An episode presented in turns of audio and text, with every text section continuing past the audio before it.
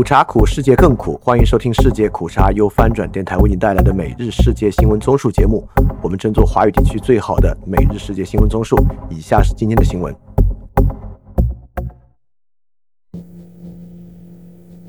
首先是中国新闻：中国禁止主要公司从美国美光购买芯片产品。美光科技是一家总部位于美国的存储芯片制造商，其产品可供手机、电脑和其他电子产品中使用。中国网络安全审查办公室在声明中称，美光公司产品存在较严重网络安全问题隐患，这些问题对国家关键信息基础设施供应链造成重大安全风险。许多分析人士认为，此举是对华盛顿切断中国获取高端芯片渠道的报复。禁止关键基础设施运营公司向美光采购芯片的决定，可能会对中国的供应链产生连锁反应。下一条新闻：中国媒体报道，中国多地警方近日发布通知，要求家长检查孩子手机是否安装 Twitter、WhatsApp、Telegram 等加密通讯软件，如果发现有关软件，立即卸载。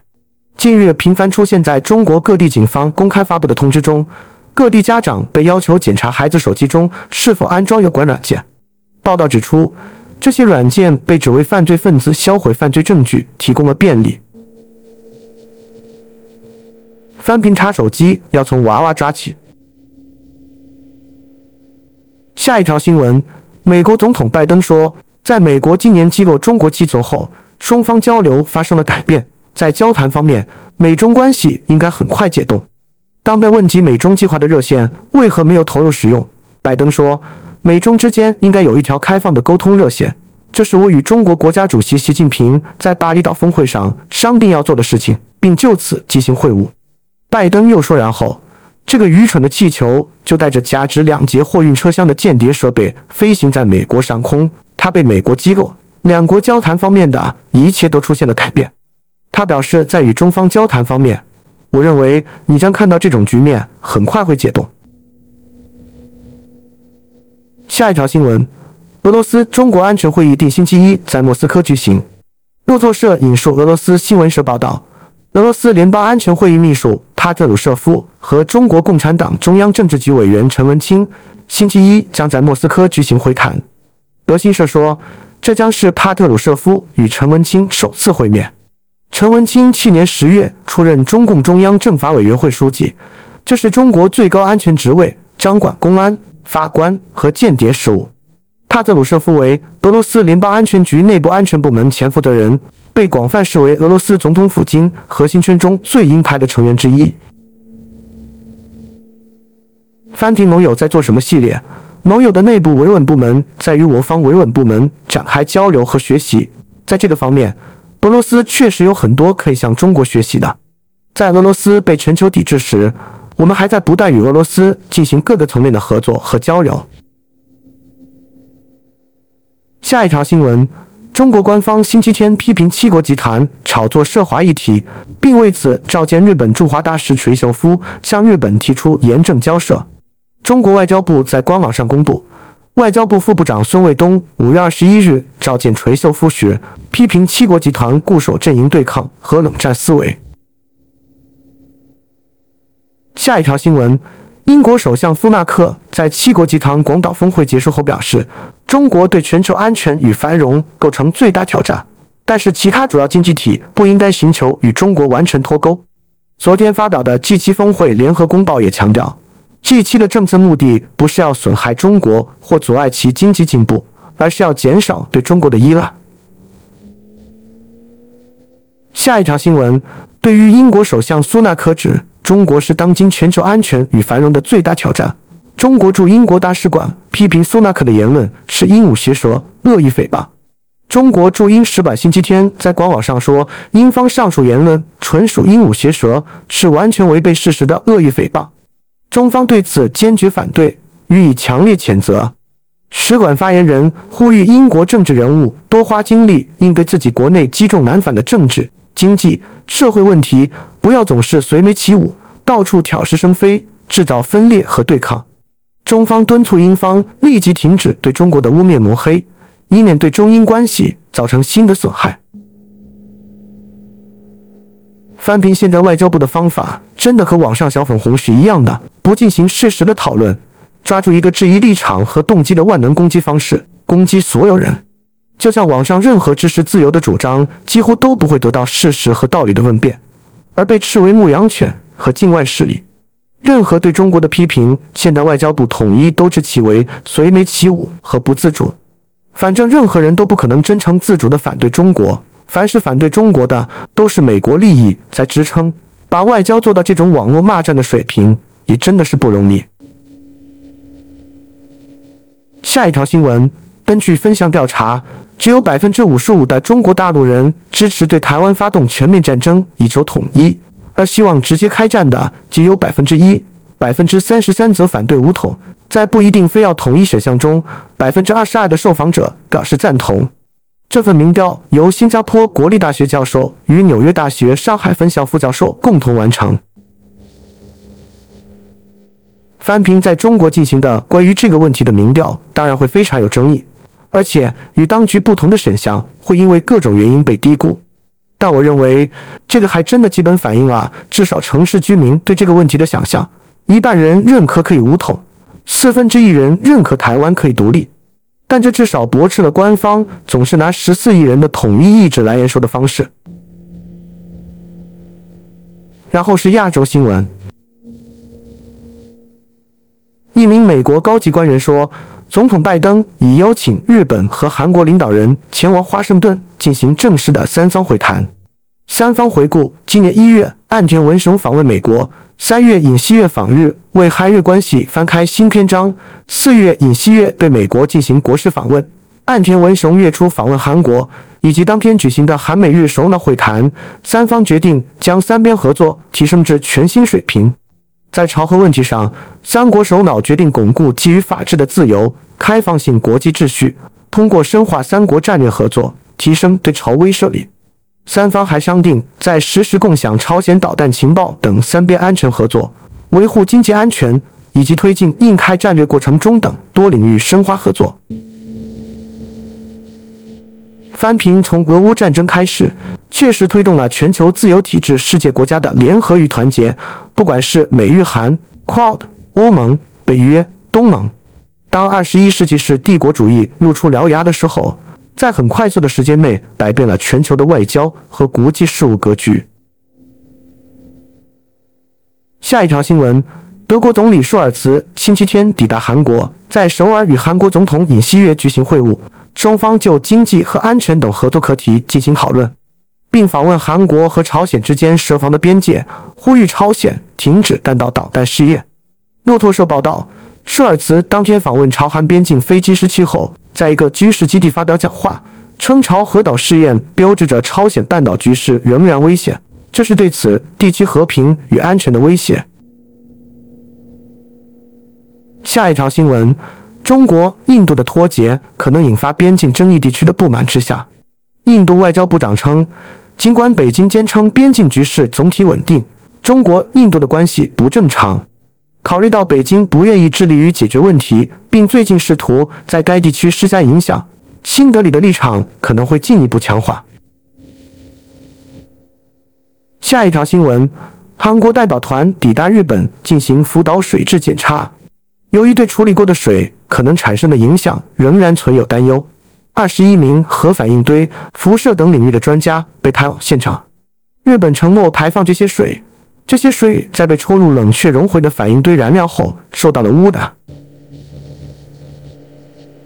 然后是科技新闻：中国杭州市上城区发布一系列政策，旨在推动元宇宙技术创新，其中高层次人才创新创业项目最高补助额达到一千万元。综合中国证券报和中国网报道，上城区官方星期六在杭州市上城区元宇宙产业发展论坛发布了上城元宇宙相关政策，包括创业扶持、办公补助、研发补助、成长激励、人才引育、金融支撑、标杆场景和生态建设等扶持措施。翻平这个就是中国政府决策机制与市场完全脱钩和脱节。如果不是这个政策，大家都快忘了元宇宙这个事儿吧，在这个时候还要举办元宇宙产业发展论坛，并将财政资金用于这个领域，就是这种所谓有为政府肆意妄为的结果。资源错配是个非常严重的问题，而不断强化的政府拉动经济模式，将大量资源给予到实际上完全不具备市场动机、产权的人手中，这种荒唐的资源错配是一定的。下一条新闻：中国北京地铁大兴机场线乘客星期天起可刷手掌进站乘车。据央视新闻报道，大兴机场线运用掌纹生物识别技术，乘客只需在进入地铁前录入掌纹，和自己的微信、支付绑定，就可以快速进站实现刷掌支付。报道称，这是世界首条使用生物识别掌纹支付技术的地铁线，也是掌纹生物识别技术首次应用在轨道交通场景。翻屏直接快进的红魔进站吗？下一条新闻：中国聚变能源商业公司能量起点说，该公司将在今年建造全球首台全高温超导托卡马克，探索紧凑型高约束先进托卡马克运行模式。据财新网报道，能量起点 CEO 联合创始人郭厚阳星期六在第四届上海创新创业青年五十人论坛上宣布上述消息。托卡马克是一种利用磁约束来实现可控核聚变的环形容器。可控核聚变被外界看作是解决人类能源问题的终极方案。我们关注财经方面，中国在缩小城乡差距的推动中面临巨大的债务风险。北京论坛得知，农业部门的疲弱、居民的财务意识低下以及缺乏抵押品选项，给农村振兴计划带来了巨大的不确定性。农民发现融资门槛过高。而金融机构则看到风险过大。农业部官员在北京的清华大学人民银行金融学院论坛上表示：“翻平钱可以花在重复基建、城投债、对外援助，但真要搞农业金融，他们又觉得风险过大；但是搞补贴扶贫，他们又舍得花钱。所以，这里的关键问题并不是给谁，而是怎么给。中国金融体系现在依然非常粗放，对于有责任放贷。”喜欢简单的风控模式的大笔资金漫灌，对于无责任放贷可以直接按人按户发钱，但对中小主体的金融服务是一个精耕细作的领域，这个领域的利润和风险是靠技术性手段完成的，整个体系根本没有动机去完成这样的事情。在一个没有产权的公有制主体中，这种事情费力不讨好，所以落得这样尴尬荒谬的局面。城投债可以肆无忌惮的扩张和重复建设。而农村振兴不把狠得多想，却没有金融配套支持。然后是俄乌战争。乌克兰国防部说，乌克兰军队已半包围乌东城市巴赫穆特，仍控制着巴赫穆特部分地区。综合路透社和法新社报道，乌克兰国防部副部长星期天在即时通讯应用 Telegram 发布上述消息。他在文中指出。乌克兰军队仍在巴赫穆特郊区沿侧翼推进，以半包围巴赫穆特，并仍然控制着当地的一个私人区域。下一条新闻：乌克兰总统泽连斯基否认乌东城市巴赫穆特已被俄军占领，并对获得西方提供的 F 十六战机援助抱有信心。综合路透社和法新社报道，泽连斯基星期天否认巴赫穆特失守的说法，称虽然当地有俄军部队。但他们并未攻占巴赫穆特，乌军仍在当地驻守，控制着该市的部分地区。他说：“日本光刀1945年遭原子弹袭击后的照片，使他想到了乌克兰的巴赫穆特，生灵涂炭，所有建筑都被炸毁，这是彻底的摧毁，什么都没有了，也没有人活着。”谈及美国同意欧洲向乌克兰提供 F 十六战机一事，泽连斯基称自己对获得西方援助的 F 十六战机抱有信心。下一条新闻：美国总统拜登周日表示，他已收到乌克兰总统泽连斯基做出的明确保证，乌克兰不会使用西方国家提供的 F 十六战机攻击俄罗斯本土。G 七峰会期间，美国为盟国向乌克兰提供 F 十六战机扫清了道路。下一条新闻：周日，数万名乌尔多瓦人集会。要求他们的国家加入欧洲联盟。邻国乌克兰的战争加速了他们的申请进程。这个前苏联共和国拥有二百六十万人口，去年申请加入欧盟，并在二零二二年六月成为候选国，与乌克兰并列。据初步警方估计，超过七万五千人参加了首都基辛诺乌市中心的示威活动，他们挥舞着欧盟的旗帜，高喊着“亲欧洲”的口号。我们来这里大声、自信、骄傲地说：“摩尔多瓦人是欧洲人。”翻平俄罗斯这一战，把东欧国家纷纷打入欧盟北约，连塞尔维亚现在亲欧盟势力都重新崛起。实际上，这种侵略和咄咄逼人的政策就是一种纵欲行为。对后果的严重疏忽和对自我能力不切实际的自信，而政治体制当然与构成这种纵欲是有关系的。在重新出现这种挑战时，对受其影响的国家能够促进他们对秩序和团结的迫切向往，但对这些纵欲者内部的人民，这就是一场灾难啊！最受是世界其他新闻。美国总统拜登和众议院议长麦卡锡计划于周一相会面，再次就试图避免政府债务违约问题进行谈判。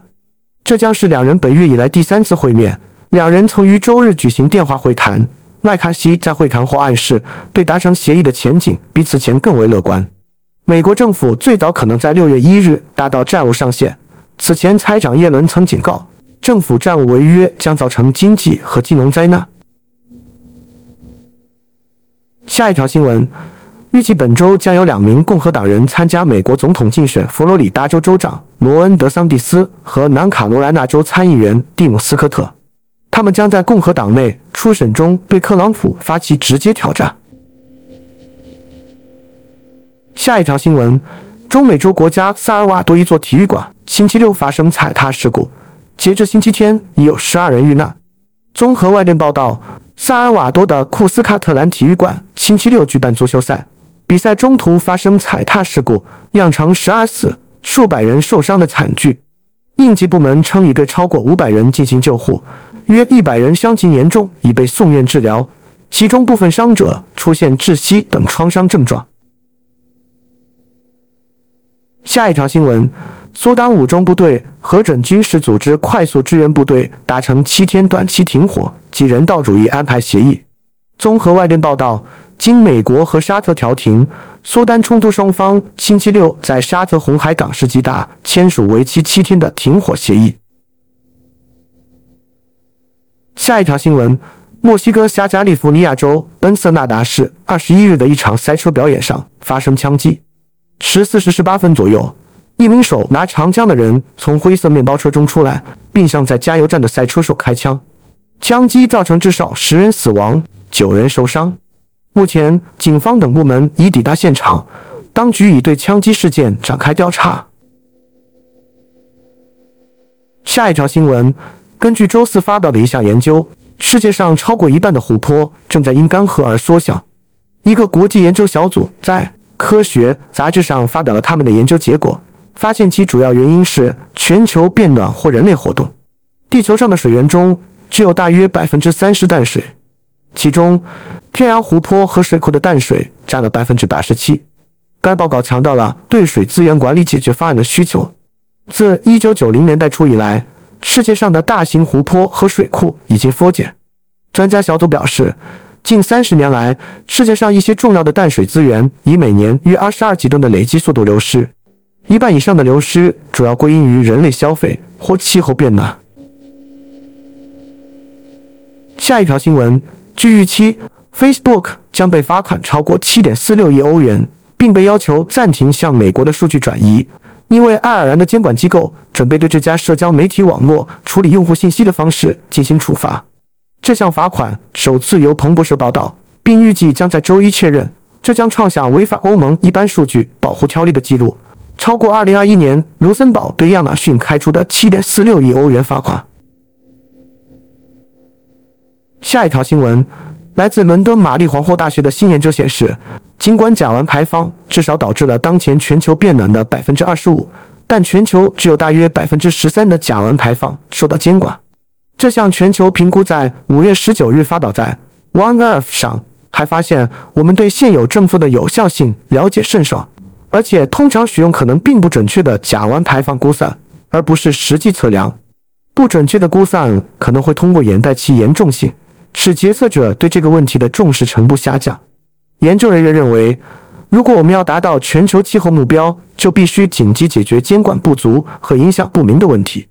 这项审查建议全球采取一致的方法进行强有力的量化和报告，可能会为大幅度降低全球变暖水平提供新的机会。